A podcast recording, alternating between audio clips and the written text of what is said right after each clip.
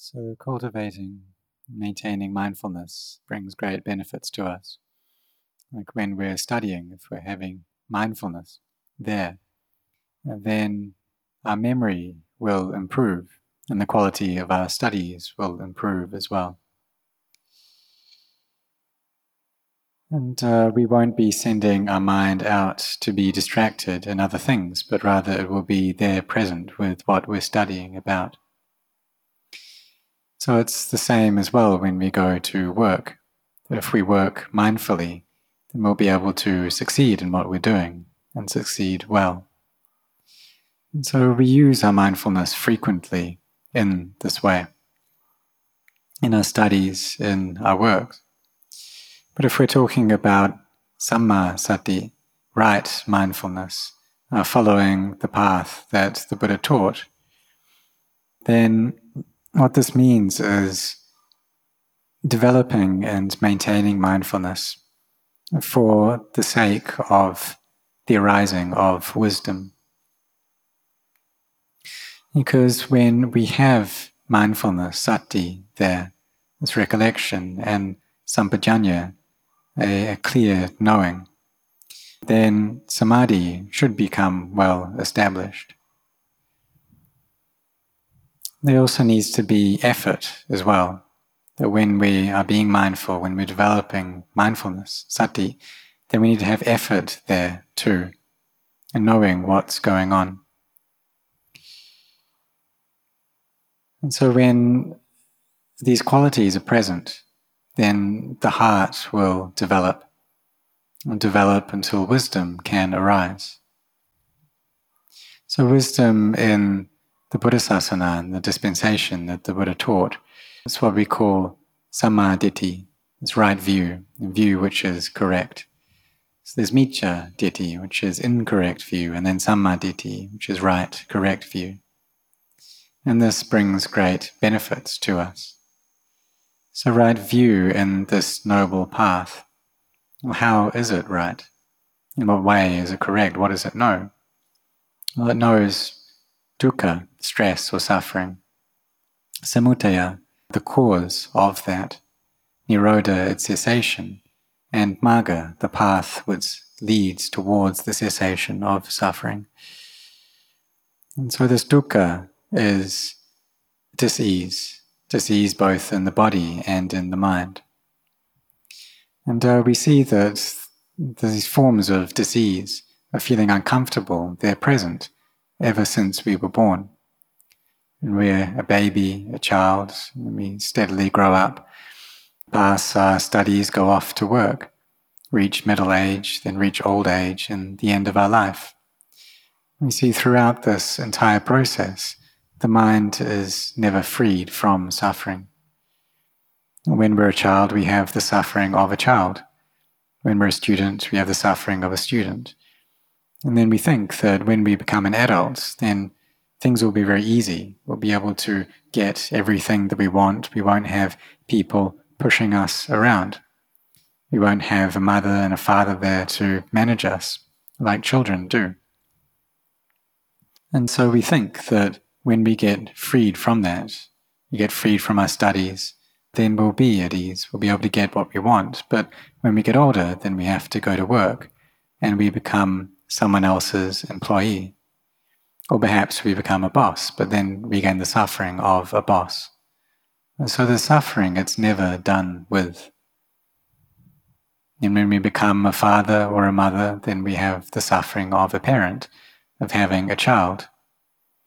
And so the Buddha saw this, and he was a bodhisattva living in the palace, that when his son was born, he named him Rahula, and what this means is snare or fetter, because that's what the Buddha felt he was like. Having a child was like being caught in a snare. And this was his last life. And he realized that if he didn't leave then, then he wouldn't be able to leave at all. He'd be stuck. So he had to make that decision to leave the palace, to go first. Because he had made that aspiration to awaken and that this was his last life. And so, parents, they have the suffering of parents. And um, they have to take care of the children, make sure they do their studies well, make sure they become well established in their lives, that they get good jobs. And so this suffering, it follows us all the way from birth into middle age, into old age, into death. So there's disease both in the heart and in the body, and it's never done with. But we see that this suffering, this dukkha, is a truth. It's a noble truth. This is the first noble truth. And we also see that there's that cause for it to arise. And when those causes are not there, then it can't arise. So for us, none of us want to experience old age, sickness, and death. This is something that, or things that nobody wants.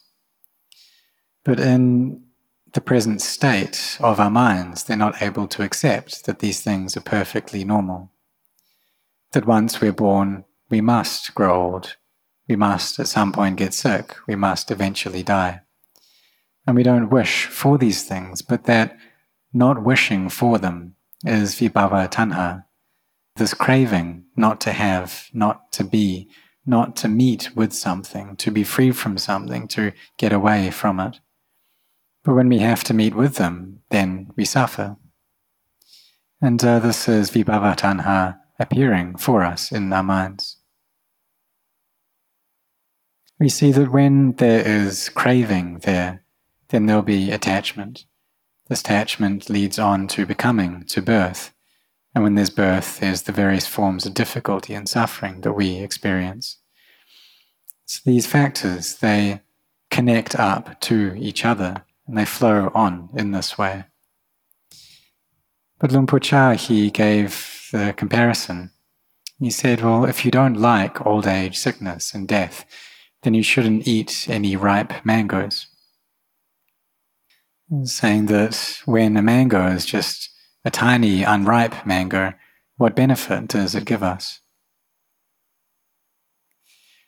And so, if we don't like these things, then saying it's better off just to stay as a baby. But it's natural that we grow. The body must grow, it must change. It needs to develop, it needs to grow older needs to get old, eventually get sick, and eventually die. But what can we do to understand this, to see this truth clearly within our hearts? We must observe the nature of arising and ceasing, this nature for things to come up, to stay for a bit, and then to pass away, and see how this is perfectly normal. But how do we understand that clearly? How do we see old age, sickness, and death? When we observe these things happening within ourselves, when we observe old age within ourselves, pain, aches within our own body, or we see other people who have died, then we think that it's just natural for things to be in this way. We go to someone's funeral, and we must think that we too will be like this someday. That I'm not freed from this state. I'm not able to escape from this. So we contemplate in this way when we see these things arising for people. It's normal that when someone's born, the people are delighted by this. But we must also observe that old age, sickness, and death is born right there as well. And then when people die, if they still have clinging, then they'll go and get born again. In seeing in this way, we won't be delighted by birth, and we won't be so upset by death, because we'll see that it's just natural for things to be this way. That from birth there is death. And then with death, if we're not freed from attachment, if there's still the causes and conditions for birth to come, then there'll be a new birth, there'll be rebirth. And perhaps it'll be a better birth, a better life maybe as a deva in heaven, and will be freed from the majority of the suffering that we experience here temporarily. And it's better, oftentimes, for people to be born as devas for, than it is for them to stay on in this old and broken body. So we must study and contemplate these noble truths in order to see them within our own minds, in order to understand them clearly, in order for cessation to appear for us. So we see that suffering arises because of craving. When there's this cause for suffering to come up, then it will come up. And there are three different kinds of craving. There's kama tanha, this craving for sensuality, bhava tanha, the craving to have or to be, to become, and vibhava tanha, the craving not to have or not to be. And uh, it's the kilesas which push these up due to the craving that we have, the clinging that we have towards the five aggregates. And when the mind is clinging to these tightly, then it becomes a great source of suffering for us. This clinging, it binds over the heart. And so when we experience some sensations that we enjoy, we find pleasurable, we see a sight that we like, we hear a sound, we taste something, we smell something, we touch something that we enjoy, then there is pleasure uh, towards that thing. That finding pleasure in it is kama tanha. If it's something that is disagreeable to us, um, then vibhava tanha arises, wanting to get away from that. But if it's something that we like and we want to experience more and more, then that's bhava tanha. So these three kinds of craving. So when the Buddha attained to awakening, um, what brought that about was this contemplation into the process that gives rise to suffering, to dukkha. That there is avijja, this fundamental ignorance, which gives rise to sankhara's formation. And this gives rise to vijnana, consciousness.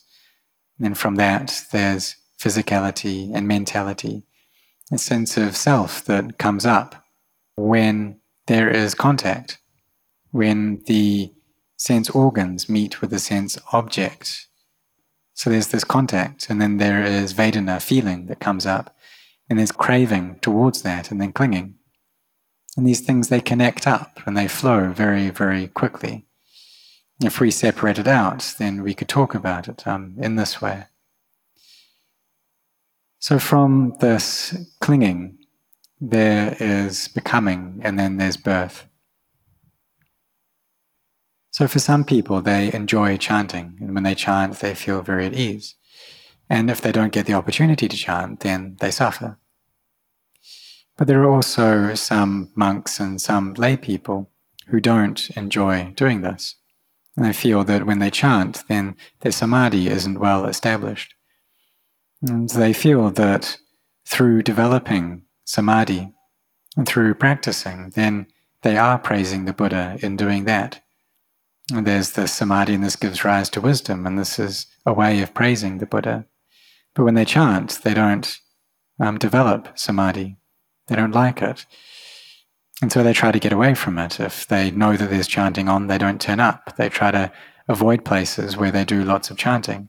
And they see that this chanting is an obstacle towards their meditation practice. Uh, but if they look at it well, they see that there's 24 hours in a day, and if we spend just one of those hours chanting, and we chant with mindfulness, then that right there is meditation. And, but sometimes they just don't want to do it. And they feel dis, ill at ease if they are made to do it. They see that it doesn't have any benefits for them. But what they also don't see is that oftentimes they do many other things in their life which really doesn't bring any benefit at all. They can spend many hours chatting with people about pointless things, and they're happy to do that. And the kilesas uh, push them into becoming attracted and finding amusement in the things of this world, and it doesn't bring any benefit. But when it comes to chanting, they don't like it. They think that it's an obstacle. So here is vibhavatanha arising. And it arises really because we don't know what's going on.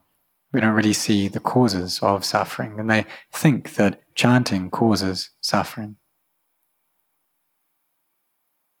But what they don't see is that it actually gives rise to a lot of benefit.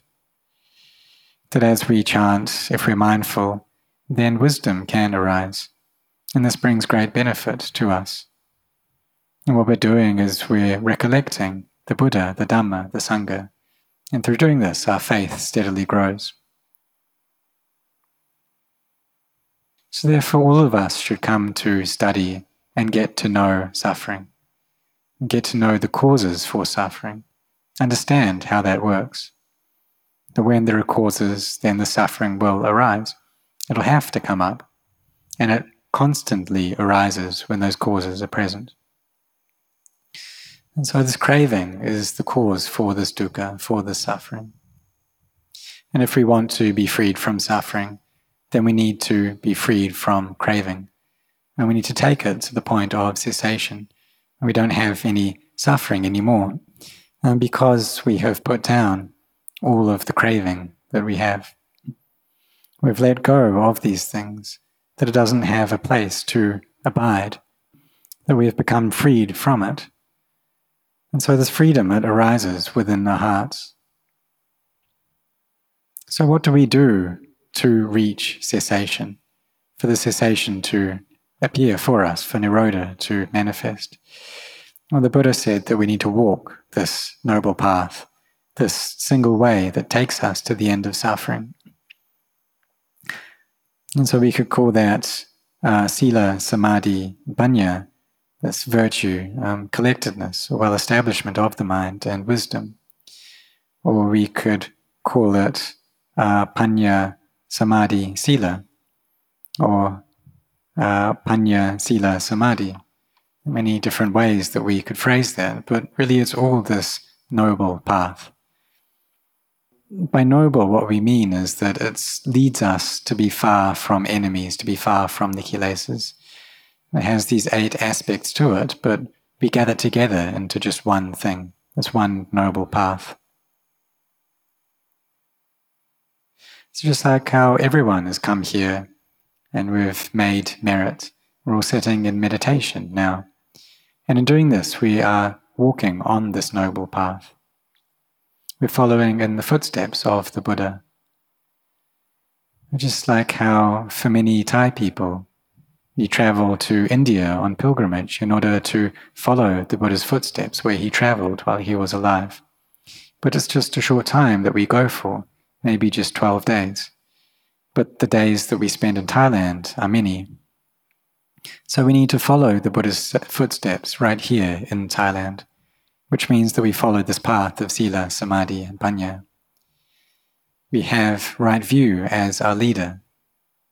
And this is gaining right understanding or right view into suffering, the cause of suffering, its cessation, the path leading us to that cessation.